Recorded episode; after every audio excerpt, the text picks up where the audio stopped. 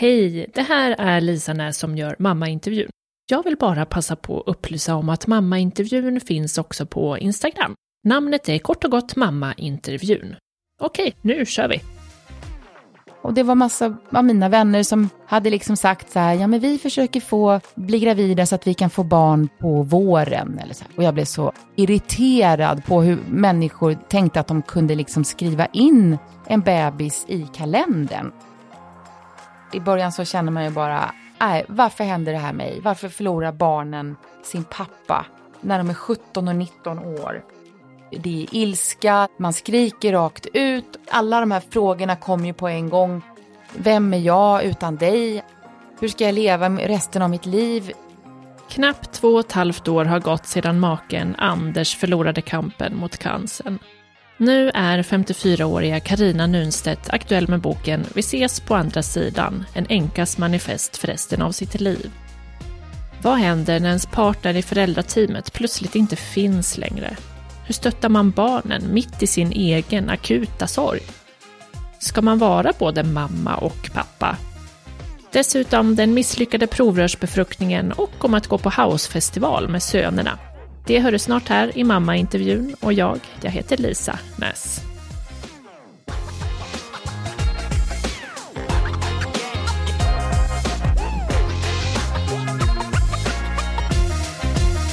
Vad kul att få vara med i mammaintervjun. Nej, men så kul att ha dig med Karina. Vad roligt att få ses. Vilken ära att få träffa en sån senior kollega. Nej, men som åh. jag ändå vill kalla dig.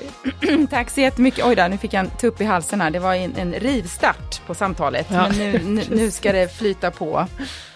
Sitter du hemma i ditt eh, fina kontor som jag har sett bild på? Ja, jag sitter vid mitt kontor precis och jag har eh, eh, två nyfikna katter någonstans. Ja. Nu gick de iväg. De var väldigt nyfikna när jag eh, packade upp min nya poddutrustning. Det var dagens stora grej här. ja. Men få se, du skulle vara i Frankrike? Ja, nej men det var ju nästa vecka. Eh, Jaha, så okej. att jag åker på eh, fredag. Mm. Ska du åka då till din eh, lägenhet? Det stämmer. Jag har en liten lägenhet i Nice och jag ska åka dit tillsammans med katterna faktiskt och en kompis som hjälper mig med denna eh, värdefulla transport. Och sen, Ja. sen så kommer min äldsta son kommer på slutet och eh, hänger med mig eh, några dagar och hjälper mig att komma hem med hela ekipaget. Ja. Spännande. Har Ja. katterna flygit förut? Ja, men det här blir tre, tredje gången. Alltså de har flugit eh, två gånger tur och retur, så att eh, femte flygresan. Ah, ja, så de, de har blivit rutinerade. Eller hur? Okej. Vart ska vi börja någonstans? Ehm, om jag säger så här då, hur är det just nu att vara Karina? Var Karina, och menar du var mamma Karina då, eller att vara Karina överhuvudtaget? Ja, om det är två olika svar så vill jag gärna höra Mm. de två versionerna. Ja, nej men det är ju det är intressant att du säger så också. Eh, jag börjar med mamma Karina då. Det är eh, fantastiskt att få vara mamma till två stora barn, stora killar som nu är 19 och 22. Så min yngsta tog studenten i eh, juni, så det var ju en milstolpe. Det blir ju liksom, då blir man på något vis ja, kliver in lite i vuxenlivet. Sen så är, är man ju fortfarande mamma eh, och det är andra frågor än när de var två och fem, liksom, Mm. såklart. Eh, och det jag eh, tycker det är väldigt kul att jag får vara närvarande i deras liv så mycket som de tycker känns lagom. Vi är en eh, tajt trio och har blivit ännu tajtare efter att eh, min man Anders och barnens pappa gick bort för två år och fyra månader sedan. Så det är, eh, det har ju varit väldigt speciella år de här senaste åren, ja fem åren kan man säga, tre år av cancersjukdom och eh, drygt Mm. två år då sedan Anders gick bort. Mm. Men jag tycker, att, alltså om jag ska, det korta svaret är att jag tycker att det är fantastiskt roligt att få vara mamma till stora barn, kan jag säga. Mm. Vad härligt. Och sen i mitt, i mitt andra liv så händer det massa saker. Det, det är eh, ja, hela känsloregistret tycker jag. Med eh, sorgen som slår till, eh, mm. ofta fortfarande, men som jag har liksom skaffat mig olika verktyg för att hantera så bra som jag kan, så att jag känner att jag blir bättre på det, men också bättre på att tillåta mig att låta de jobbiga känslorna komma. Mm. Och så ja, har jag förmånen att ha en rad spännande jobbprojekt, däribland en ny bok som då precis har kommit ut. Precis, för den eh, handlar ju exakt om det du nämnde här. Boken heter ju alltså då Vi ses på andra sidan, en enkas manifest för resten av sitt liv. Mm. Eh, och handlar ju då om den här tiden när din man sen, vad var det, 25-26 år? Ja, ni levde tillsammans. Eh, vi levde tillsammans i 26 år och vi eh, var gifta i 24. Och mm. vi hade känt varann innan vi blev ihop, så att vi hade känt varann i mm. närmare 30 år. Ja, precis. För det var ju då Anders Nunstedt som var din man, som också var musikjournalist på Expressen, som gick bort i juni 2021. Mm. Efter tre år av cancer som började i tjocktarmen och sen också spred sig. Det stämmer. Mm. Mm. Och kvar blev ju du och sönerna och två katter. Mm, mm. Och eh, ja, vi är ju en stor familj med Anders bror mm. och syster och min mamma och syster och, och mina, jag har bröder i, i Skåne och alltså det, det är väl så här hela den större familjen mm. kommer ju närmare. Ja, om man har förmånen att ha bra kontakt och, och kunna mötas mm. i sorgen och det har vi verkligen. Så det är många, förutom de jag nämnde också, och många nära vänner som ju mm. är som familj. Det var fint.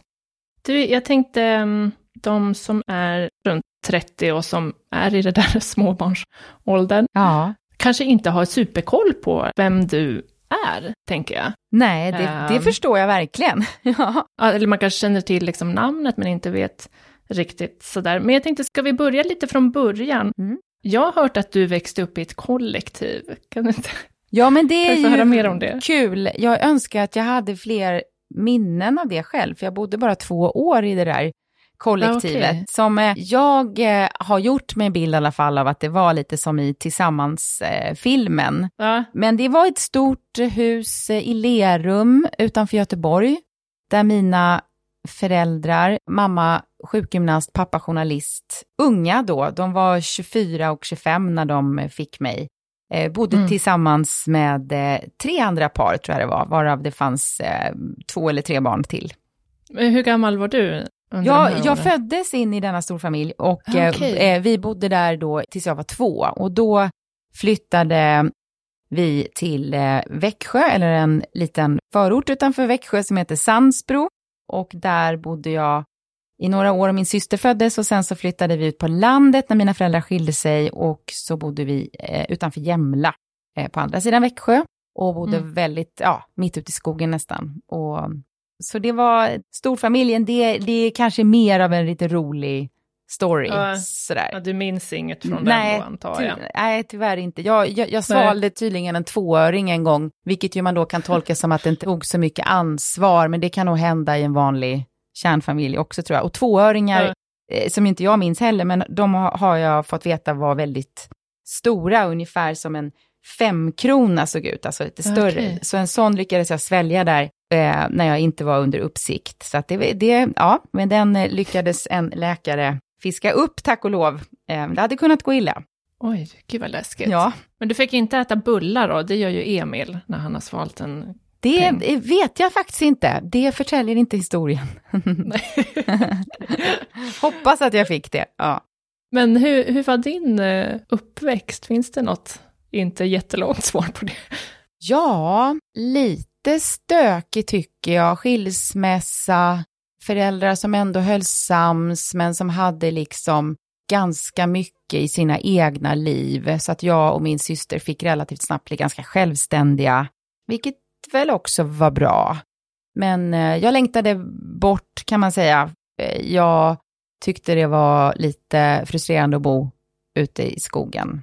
Så vi flyttade in till Växjö när jag gick på gymnasiet. Och sen eh, åkte jag ut och reste. Jag hade börjat jobba som journalist på Smålandsposten redan under gymnasiet.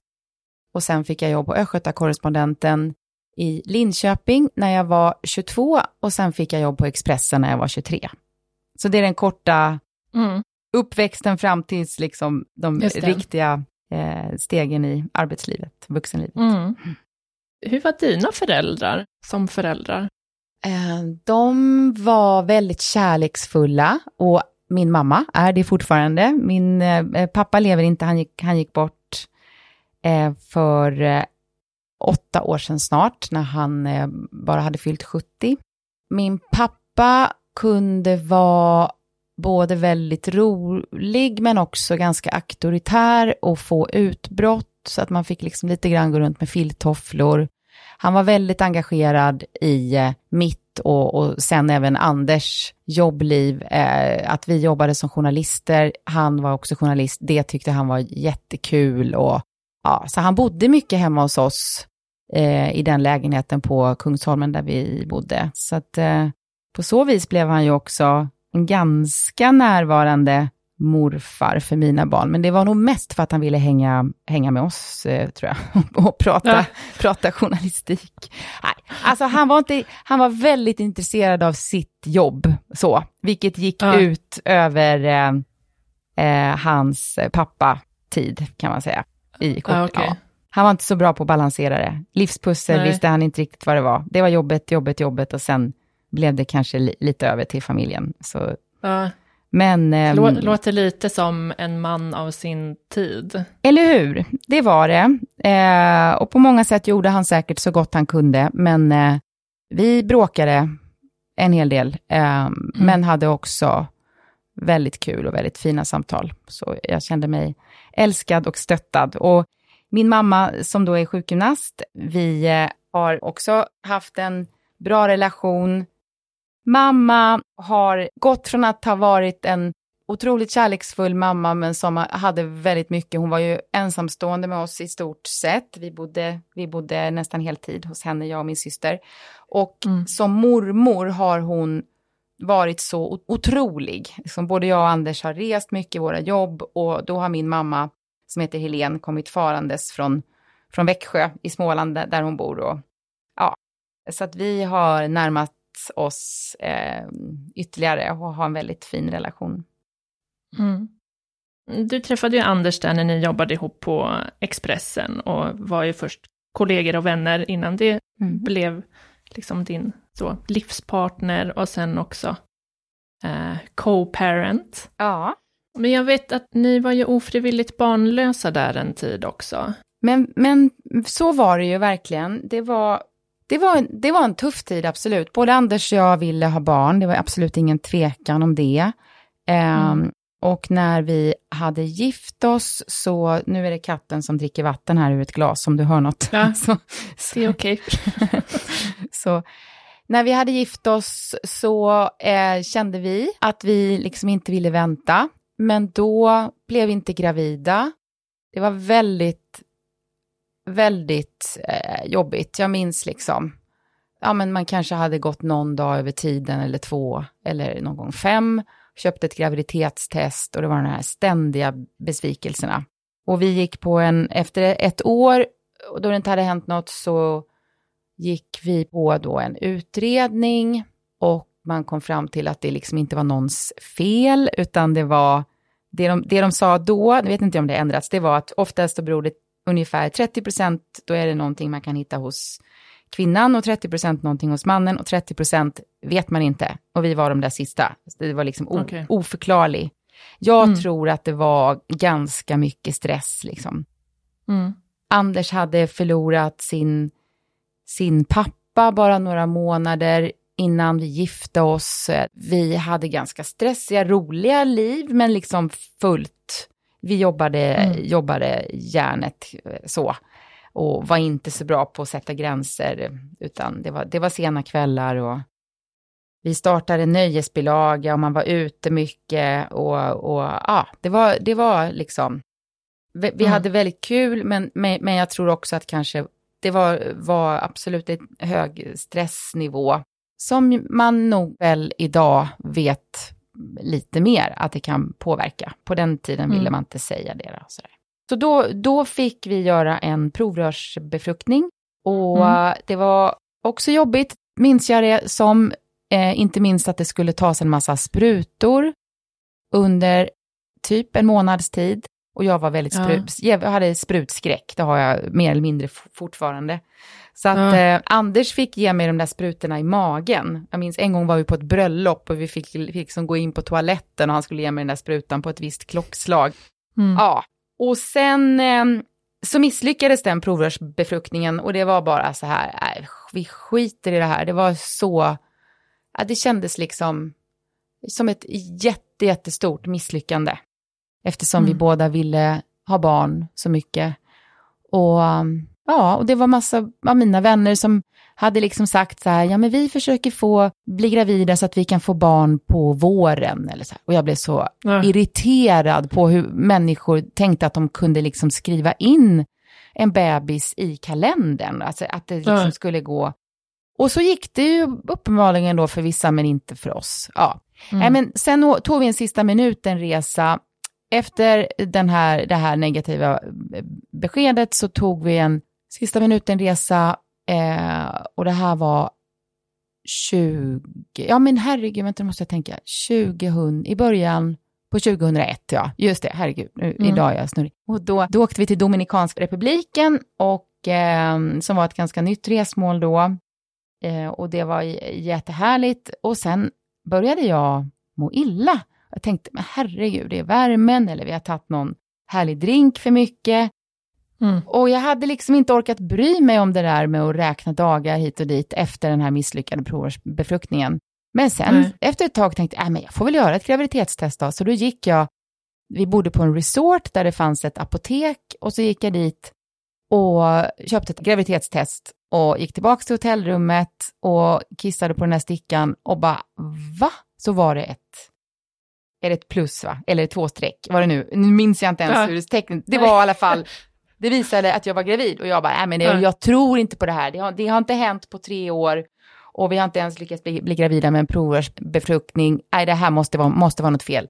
Så jag mm. sprang tillbaka till det där apoteket och köpte ett test till. Och då hon som jobbade där, hon blev så glad så hon bara började sjunga, bara oh la la, hon bara tjoade.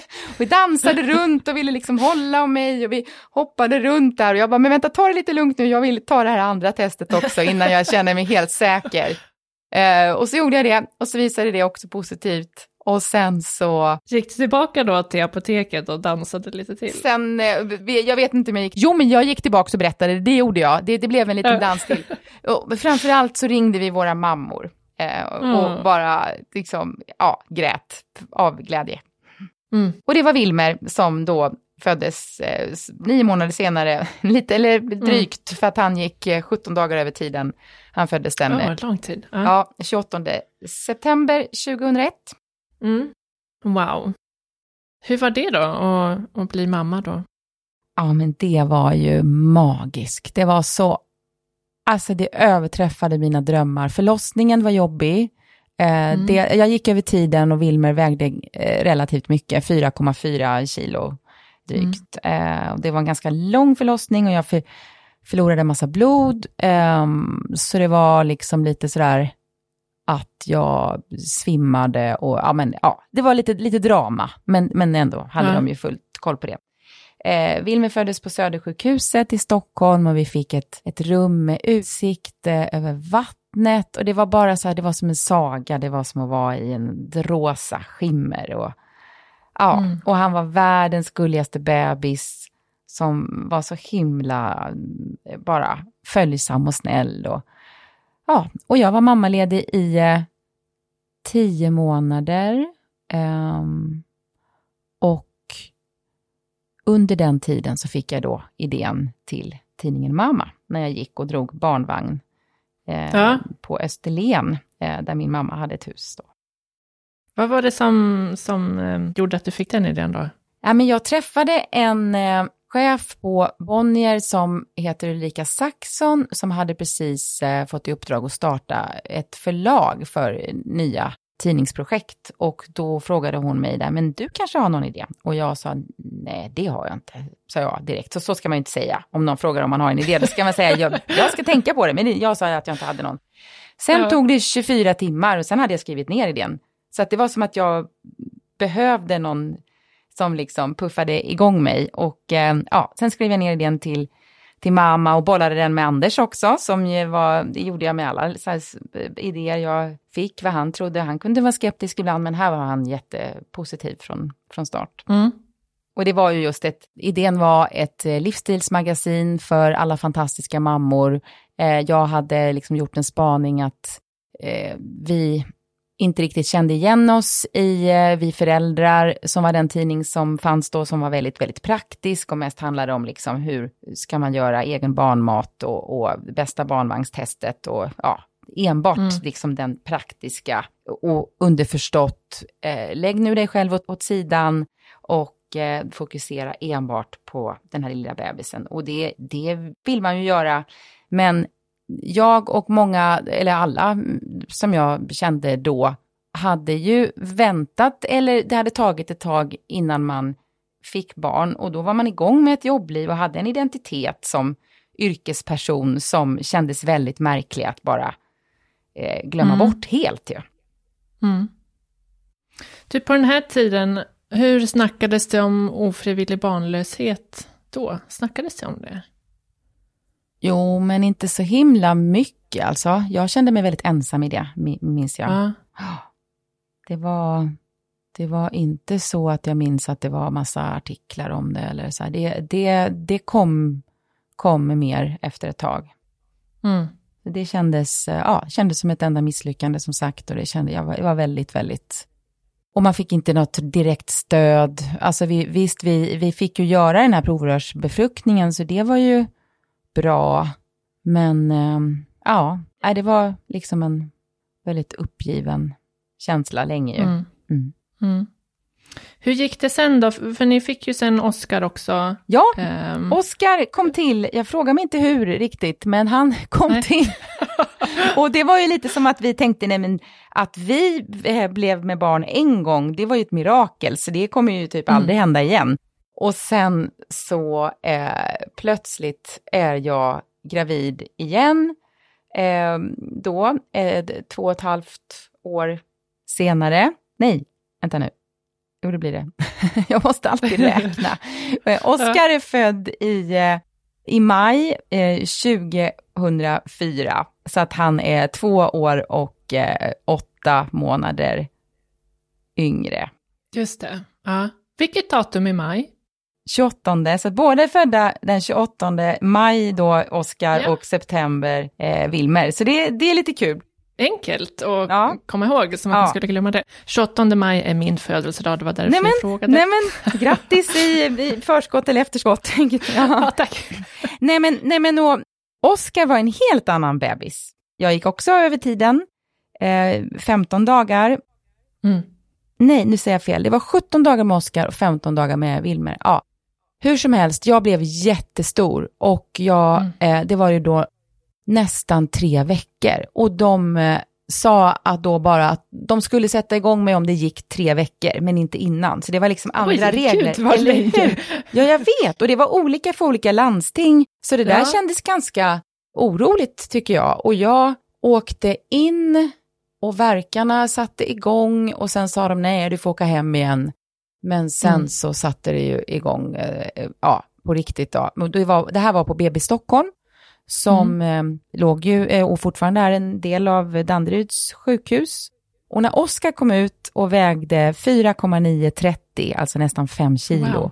då sa de, då var den första kommentaren den jag minns då, jag fick säkert andra. Det jag minns att den barnmorskan sa var, visste du att han var så här stor? Och då blev jag så, ja. jag blev så förbannad. liksom, för då var det så att det här var, BB Stockholm, jag vet inte exakt hur det är idag, men det var i alla fall, man var tvungen att ha en så kallad normalfödsel.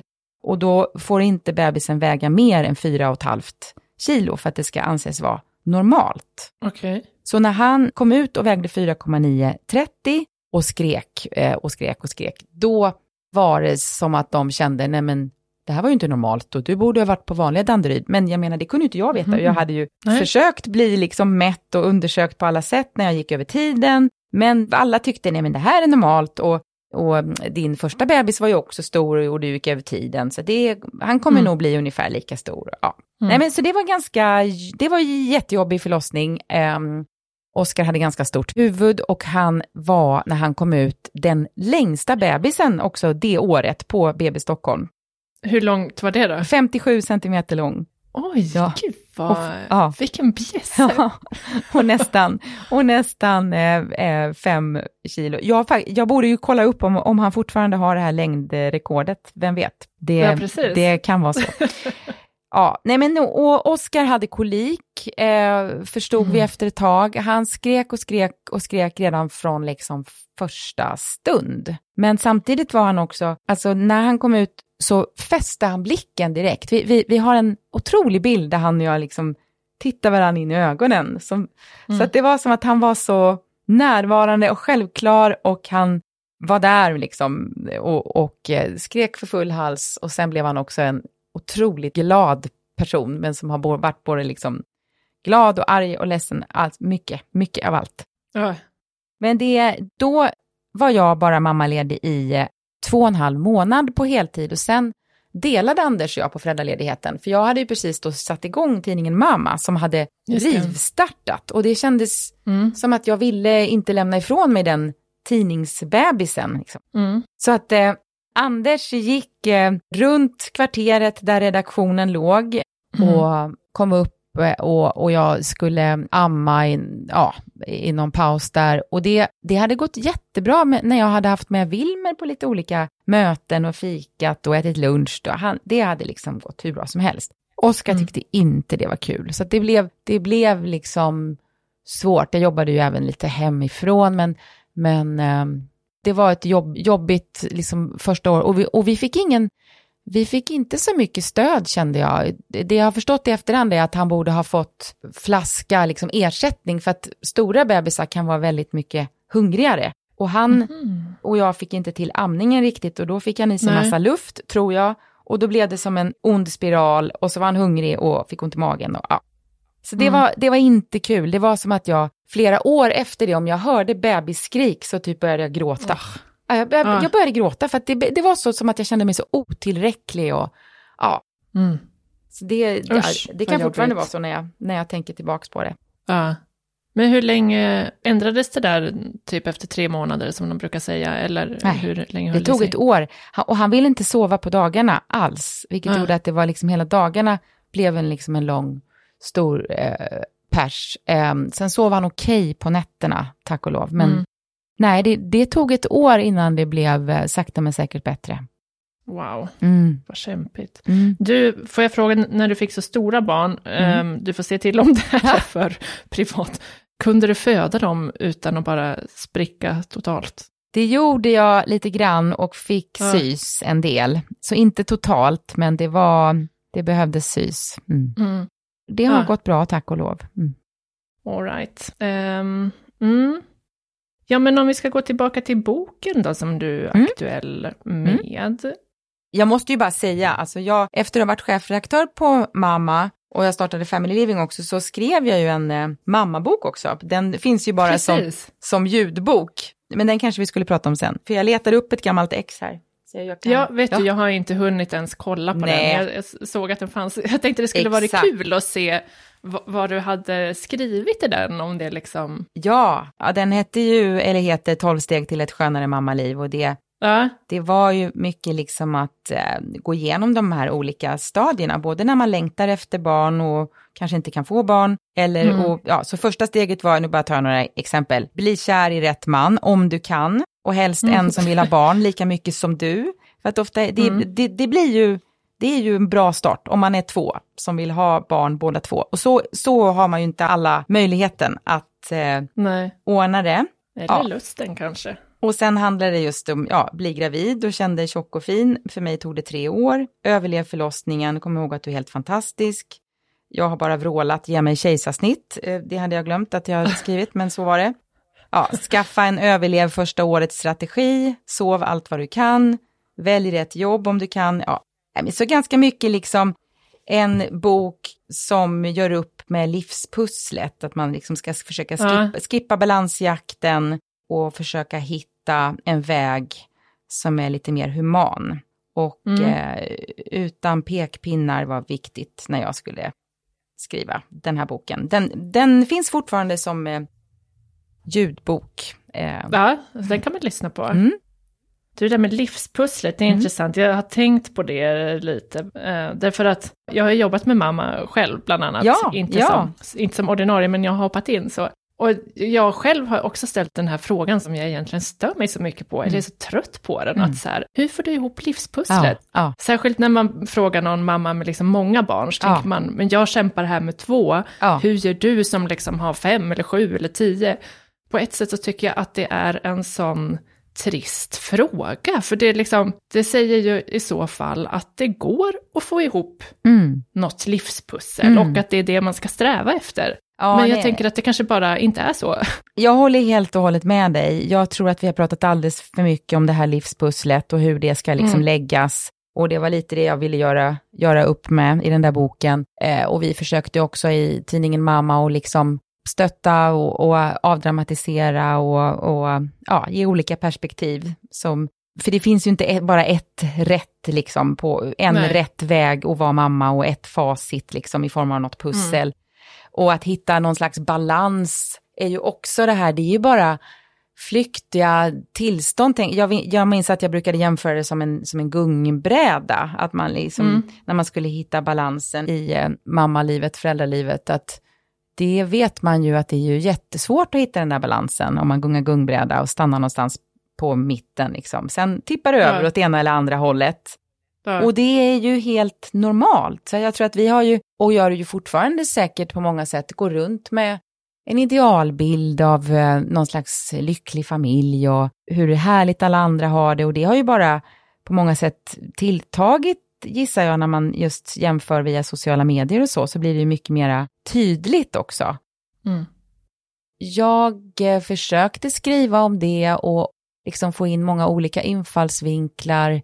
Framförallt det här att, liksom att, och att vi också skulle vara lite schysstare mot, mot varandra. Inte, jag kunde möta när jag hämtade på dagis, så kanske någon annan mamma sa, jaha, hämtar du klockan fyra?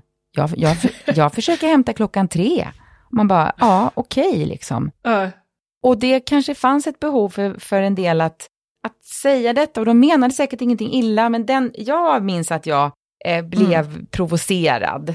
Mm. Och, och, och det låg ju hos mig också såklart. Alltså man får ju, man får ju eh, försöka att inte jämföra sig med andra. Det är väl det som är tricket när, till mm. så mycket här i livet.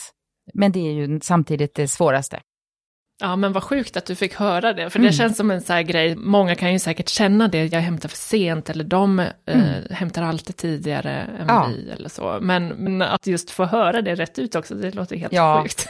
Nej, men, och sen också var det ju så att jag var hemma då tio månader med Wilmer och sen så började jag jobba och ja, drog igång tidningen Mamma 2002, 2003 var det där då eh, fick jag också höra, va, ska du bara vara mammaledig i tio månader? Mm. Därför att det bröt normen då, de flesta var hemma minst ett år. Idag mm. tror jag inte att det är lika, idag är nog tio månader i alla fall okej. Okay, liksom. ja, men då var det som att jag började jobba alldeles för tidigt. Och man bara, ja men ja. nu är Anders hemma och, och han eh, tycker det ska bli jättekul. Men det var liksom inte, jag fick eh, försvara mitt beslut mm. att börja jobba efter tio månader. Ja, gud, det tror jag. tror många får göra det oavsett vilket håll det är. Antingen är det liksom för kort eller för snabbt eller precis, för länge. Precis. Eh, svårt ja. att göra rätt. Ja. Nej, och jag upplevde det, det var väldigt intressant. Jag var med också och drog igång tidningen Mamma i, i Holland. Den eh, mm. eh, finns eh, inte där längre, men, men den fanns under ett antal år. Så då, och då intervjuade vi massa holländska mammor. Och där hade de ju en eh, föräldraledighet på mellan tre och fyra månader beroende på arbetsgivare. Mm. Och, och, så. Så när jag pratade med, med dem om ja, men dåligt samvete och, och att liksom det här att börja jobba, de bara, ja, nej men alltså, det är ju så det är. Så det var inte, ja, precis. det var som att det inte fanns, alltså, så jag tror att den här eh, då långa föräldraledigheten som vi har, som ju är ju en, ja, jättebra på många sätt, den kan ju också skapa mycket normer som, som är eh, onödiga kring Mm. Hur man är en bra mamma eller pappa, till exempel genom hur länge man är föräldraledig. Mm. Och, och sen blir det ju en, kan det ju bli en kvinnofälla, vet vi ju också. Liksom. Mm. Men du, boken Vi ses på andra sidan. Ja. Du har sagt att du ville skriva en hoppfull bok. Mm. Varför ville du göra det? Därför att det var så viktigt för mig att söka ljuset när jag befann mig i det mörkaste och eh, därför att jag vet att det är så många som går igenom eh, sjukdom och död i sin närhet. Och det kan också vara andra typer av livskriser. Livet rasar, kanske att man blir lämnad eller separerar och behöver starta om livet. Så jag ville skriva om en bok om en kvinna som startar om sitt liv mitt i livet.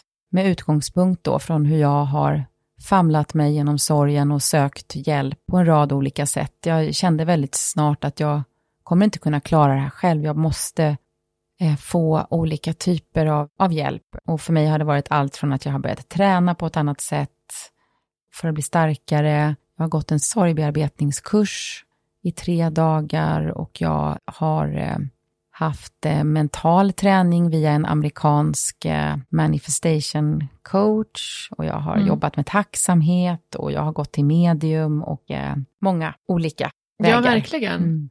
Du har ju tagit för dig väldigt mycket, liksom. mitt i sorgen så har du ändå sökt dig till massa olika terapeuter och som du sa, medium mm. och sorgbearbetning och alla möjliga vägar. Mm. Nej men det Hur? var ju, alltså jag hade aldrig varit med om en sån här djup sorg tidigare, så att jag, det var som sagt att jag kände att jag behövde hjälp och sen, sedan tror jag att jag har haft nytta av min journalistiska nyfikenhet också i att eh, titta på liksom vad, vad kan eh, vara någonting för mig. Eh, mm. Och jag läste massa böcker som var otroligt bra. Och sen var det även att jag liksom tittade på tv-serier för att fly och jag började resa, dejta olika platser på ett sätt som var ju absolut en flykt från den här mörkare vardagen hemma. Jag ville bara bort ett tag och, och mm. såg till att jag kom bort på olika resor och så småningom så föddes en idé om att jag liksom skulle släppa in solen mer, mer aktivt i mitt liv, att det var det som också skulle kunna hjälpa mig. Bokstavligt talat solen? Eller? Ja, ja, men det var ja, då precis. jag eh, tog efter mycket möda beslutet att sälja vårt sommarhus som vi hade mm. haft som en ja, plats på jorden som vi älskade. Det var Anders absoluta favoritplats. Mm. Och vi hade varit där både helger och alla lov och så vidare.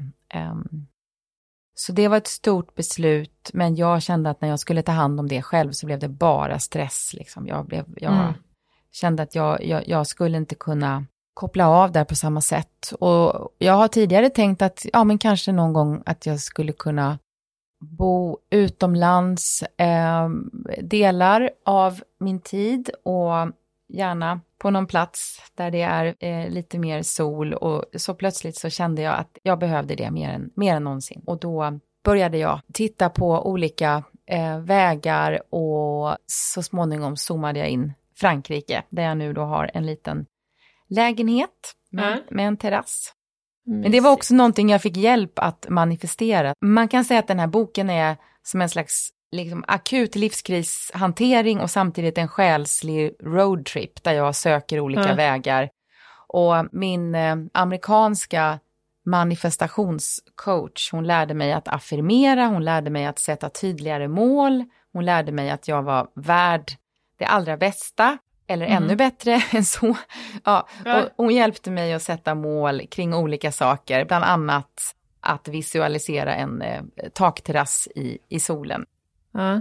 Och så blev det. Jag fick ju göra eh, väldigt mycket jobb och eh, ett, eh, jag fick ju eh, sälja bilen och jag fick sälja vårt hus och liksom skapa utrymme för det. Mm. Men jag tror väldigt starkt att man eh, kan förändra livet även när det känns som mörkast. Men eh, att det gick ja, har gått så pass bra är ju för att jag också har, har liksom lagt ner mycket jobb på att eh, hitta tekniker liksom för att inte, mm.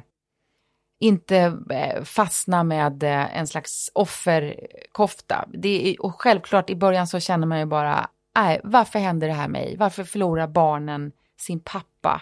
När de är Mm. 17 och 19 år. Varför kommer inte Anders kunna vara med på Oscars student? Och barnen, alltså det, det var ju, det är ilska, det är, man skriker rakt ut och man känner att alla de här frågorna kommer ju på en gång.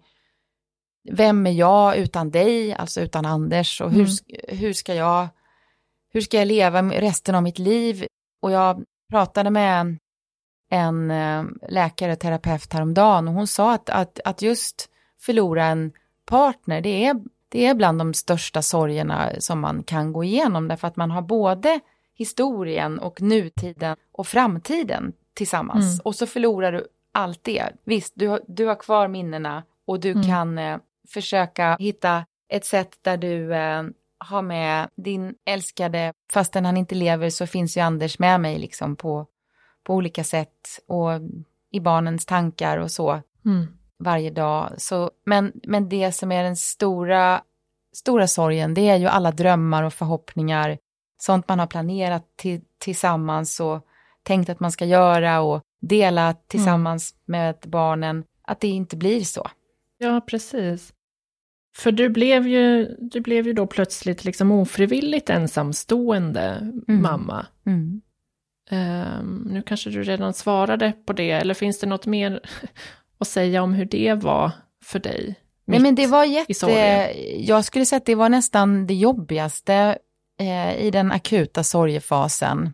Alltså det, det måste säga också att det första jag tänkte det var ju när Anders dog, det var ju liksom hur mår barnen, hur mår barnen, hur mår barnen. Så att alltså deras sorg kom ju främst och, och jag, men det var ju också en sån frustration, hur ska jag göra det här själv? Vi har ju varit två och vi har ju bollat stora beslut och vi, det går ju inte att ersätta en pappa liksom, utan, och det var någon av mina släktingar som, som sa nu får du vara både mamma och pappa. Och då kände jag, men, men det kan jag ju inte vara. Jag, Nej. jag kan ju bara vara jag, men, men sen hade hon ju samtidigt rätt för att plötsligt så kom ju alla sms och, och, och samtal från barnen kom ju bara till mig. Innan hade de ju så här, ja men inte jag svarade så ringde de Anders och sa, Mm. kan du swisha 100 kronor för någon härlig fika? Var det var lättare för honom det att swisha för- än dig? Ja, ibland var det det. Ja. Nej då. Nej, men det var, det var, men alltså just det här att eh, om man är två föräldrar som är ett team och delar på föräldraskapet, då, då blir det en chock till en början att nej men gud, Mm. ska jag göra allt det här? Alltså, och jag, Mm. det jag också tänkte var ju liksom, ja men tänk de som är ensamstående mammor eller pappor hel, hela livet. Det är ju någonting som, jag har ju ändå haft förmånen att, att få dela föräldraskapet med Anders i, eh, eh, ja, 19, nästan 20 år. Det är ju inte alla som, som liksom får uppleva en jämställd relation och en kärleksfull relation där man båda vill ha barn och, och vill dela Mm. på föräldraskapet. Så att det är ju, Mm. jag försöker ju titta på det med tacksamhet så mycket det går. Men det är klart att jag eh, fortfarande kan känna mig väldigt eh, frustrerad i vissa, i vissa lägen. Men eh, det, det går bättre Mm. och bättre. Ja. Jag ska bara säga också till eh, den som lyssnar att om man vill höra eh, ett avsnitt med en självstående mamma så finns det Louisa Johansson som jag intervjuat som aktivt valde att bli förälder själv. Ja, Men tillbaka till Karina.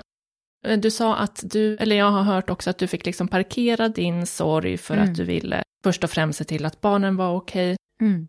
Vad behövde de från dig under den här akuta sorgefasen? ja men det var, ju, det var ju det som var så svårt att veta. Jag försökte ju att bara vara där för dem. Alltså de, de behövde nog att jag fanns standby. De behövde nog att jag sa att det var helt okej att de gick till en kompis såklart. Alltså, de behövde någon slags liksom okej på att de såklart skulle fortsätta och göra det de mådde bra av i sina liv. Mm. Men det kan också kännas till en början, om man förlorar någon så kan det kännas, nej men får jag, kan jag fortsätta gå till jobbet, kan jag fortsätta eh, gå, gå och fika med en kompis eh, och kanske Mm. till och med skratta. Det blir, alltså allt blir så paradoxalt på något sätt. Men så att det var ju Mm. mycket att stötta dem i sina liv där de var, men också försöka prata om det jobbiga när det var rätt läge så att de inte liksom höll inne med allting, utan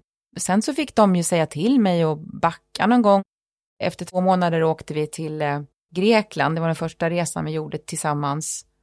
Och mm. jag gick på yoga där varje dag och lite olika spabehandlingar. Det var en yogalärare som, som, som sa att hon skulle kunna ha någon, en slags liksom sorgeworkshop med mig och barnen mm. och vi skulle kunna skriva det som kom ut och, och då var jag så liksom ja, fortfarande inne i allt, så jag bara, ja men det låter ju jättebra. Och så föreslog jag det för barnen och de bara, aldrig i livet. De hade, hade inte alls något behov av att det skulle komma in någon liksom Nej. coachig yoga person och, och, och, hjälpa dem att förlösa sin sorg. Så då mm. bad de mig väldigt bestämt att backa. så. Nej men det var väl att jag var lite desperat och bara ville liksom mm. hjälpa. Men de, de får ta det, ja man får ju låta sorgen komma i sin egen takt. Så de, de, mm. de hittade sitt sätt. Mm. Hur har det påverkat er relation då? Att liksom gå igenom den här sorgen tillsammans? Jag kan ju också tänka mig att man kanske sörjer på olika sätt. Ja, verkligen. Och eh, boken Vi ses på andra sidan, den handlar ju om mig som liksom kvinna mitt i livet, mm. som får starta om mitt liv och min väg genom sorgen. Barnen finns med, men det är inte deras sorg som jag eh, kan beskriva. De har sin egen berättelse. Mm. Um, och det som du säger, sorgen kan se väldigt olika ut. Någon eh, mår bra av att skriva, någon mår bra av att hänga med kompisar, någon mår bra av att lyssna på musik. Det vi delade var att lyssna på väldigt mycket på, på musik. Det har känts mm. Eh, läkande för oss alla tre. Anders var väldigt mycket musik eftersom han jobbade med, med musik som musikjournalist. Och vi har också gått eh, väldigt mycket på konserter.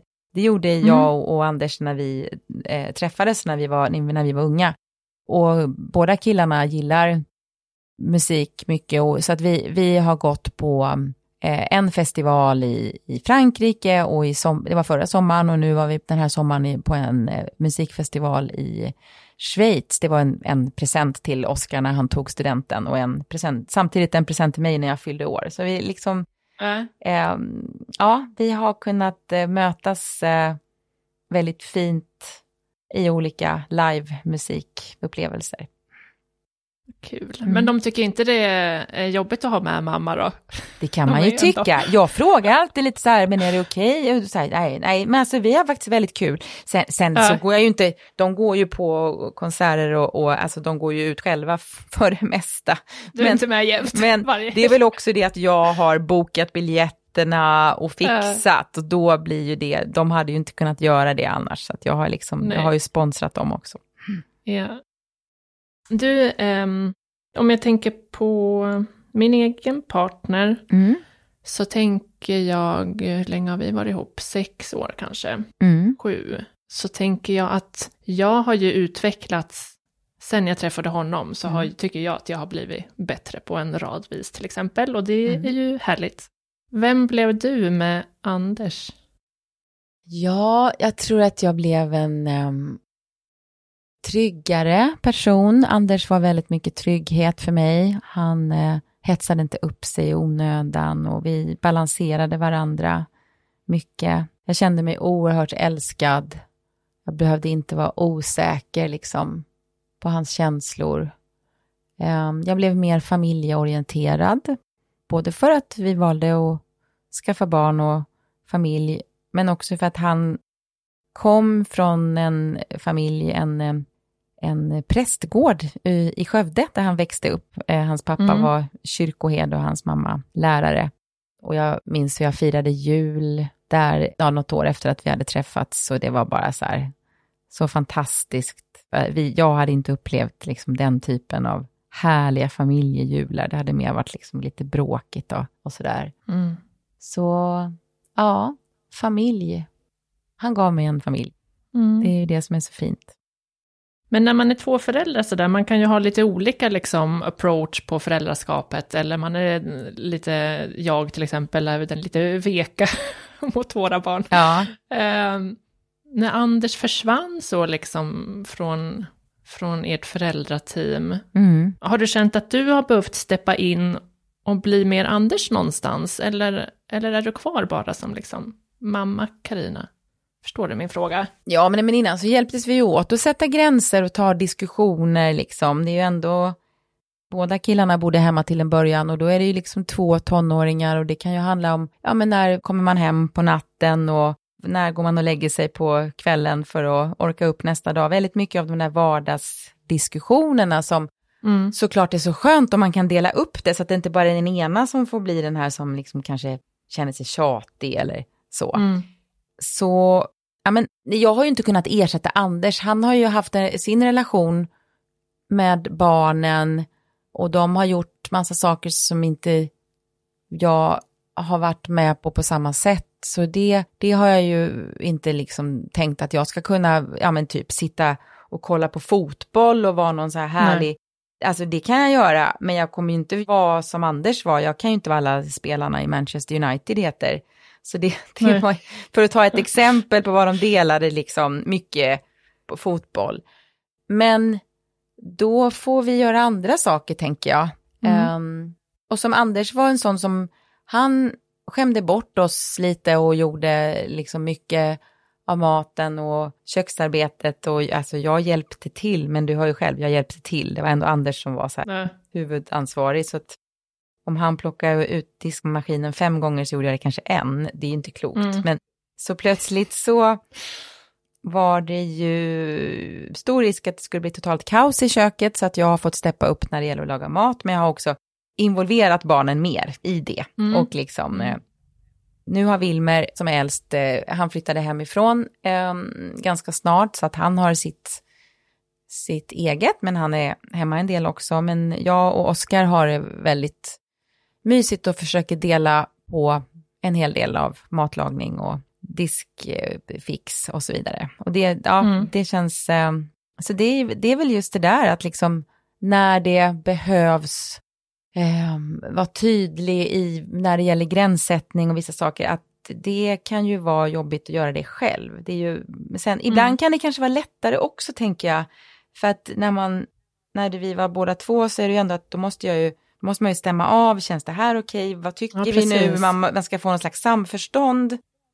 Eh, och det är ju en del som säger att det är ju, det kan ju också vara svårt liksom om man tycker olika. Och Anders mm. var kanske den ibland som sa, jo men det är okej, okay, om de, ja vad vet jag, ville gå och köpa godis en, en tisdag liksom. Och jag sa mm. nej, absolut inte. och han bara, jo men det är väl mysigt. Och, ja, ja. Nu, vi ska titta på en film, ja, vad det nu kan vara. Men, men så då, först kände jag bara nej, nej, nej, jag vill inte vara ensamförälder. Men det spelar ingen mm. roll mm. hur mycket jag sa det, för att jag var ju det. Så att jag fick ja, bara försöka gå in i det mm. och göra det så bra jag kunde. Mm. I boken så beskriver du hur du liksom har fått um, öva och aktivt låta sorgen ta plats och komma fram och liksom sådär. Nu, som du sa i början, det har gått två år och fyra månader sedan Anders gick bort. Mm. Hur ser din sorg ut idag?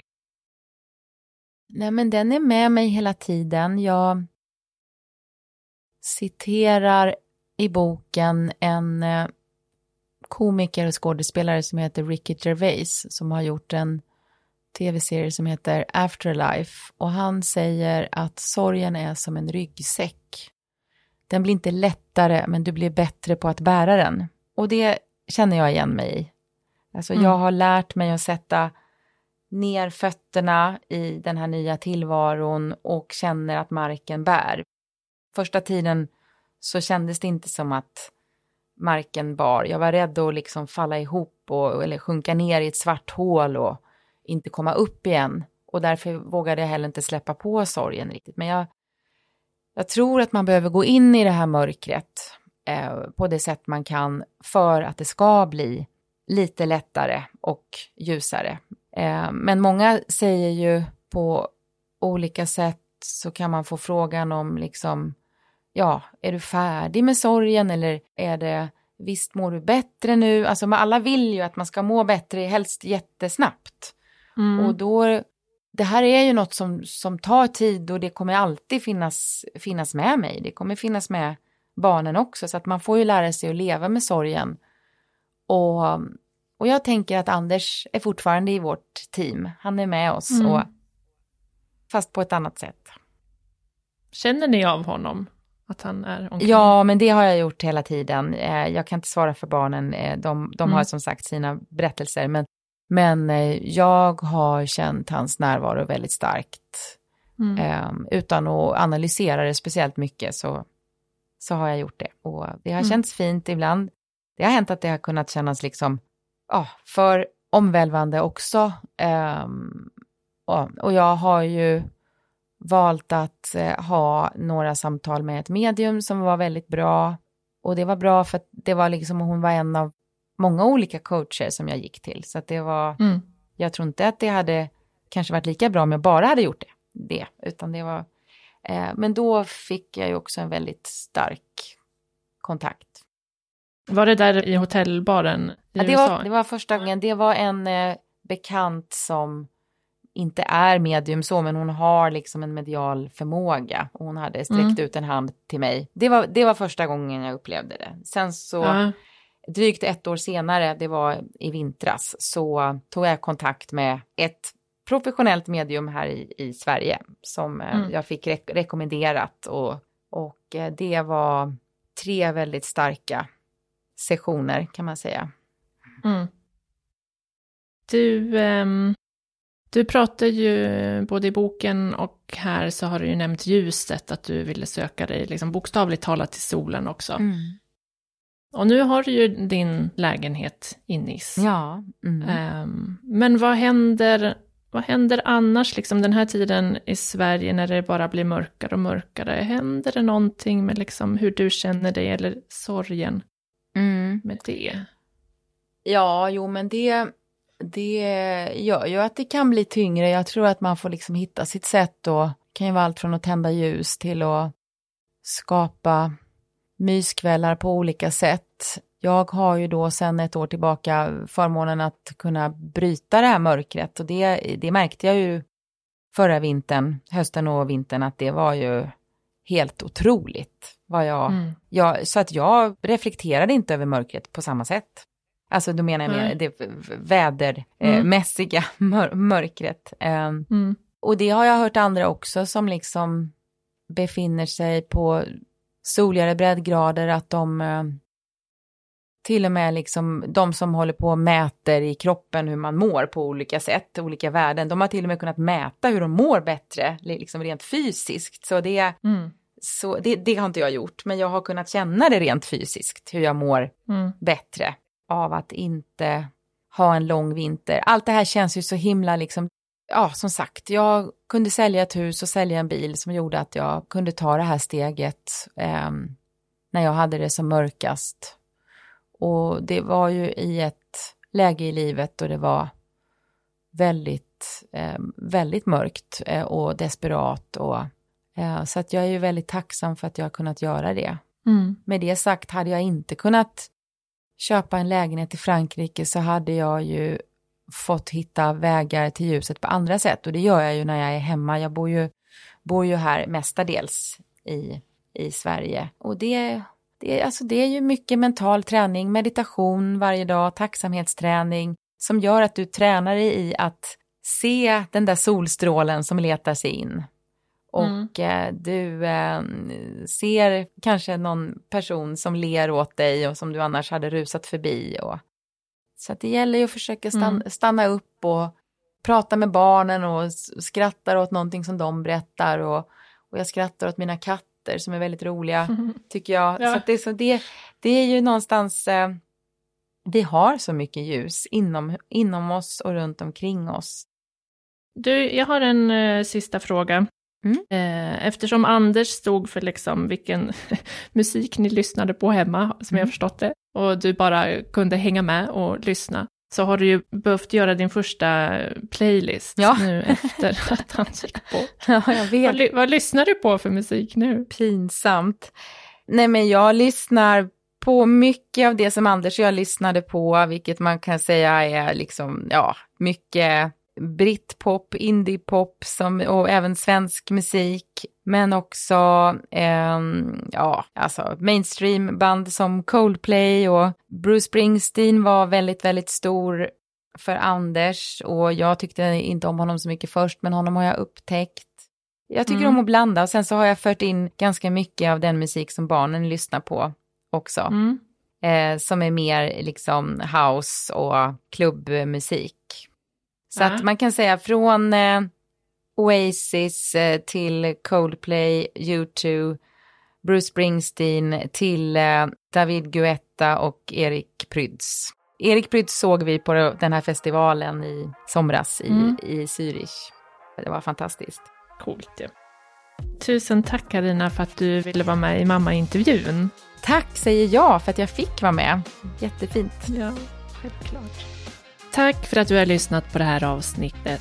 Hoppas att du gillade det och om du gjorde det så får du jättegärna skicka en länk till en kompis som du tror skulle uppskatta den här podden också. Så blir jag superglad av att få en ny lyssnare. Vi hörs i nästa avsnitt. Hejsan svejsan!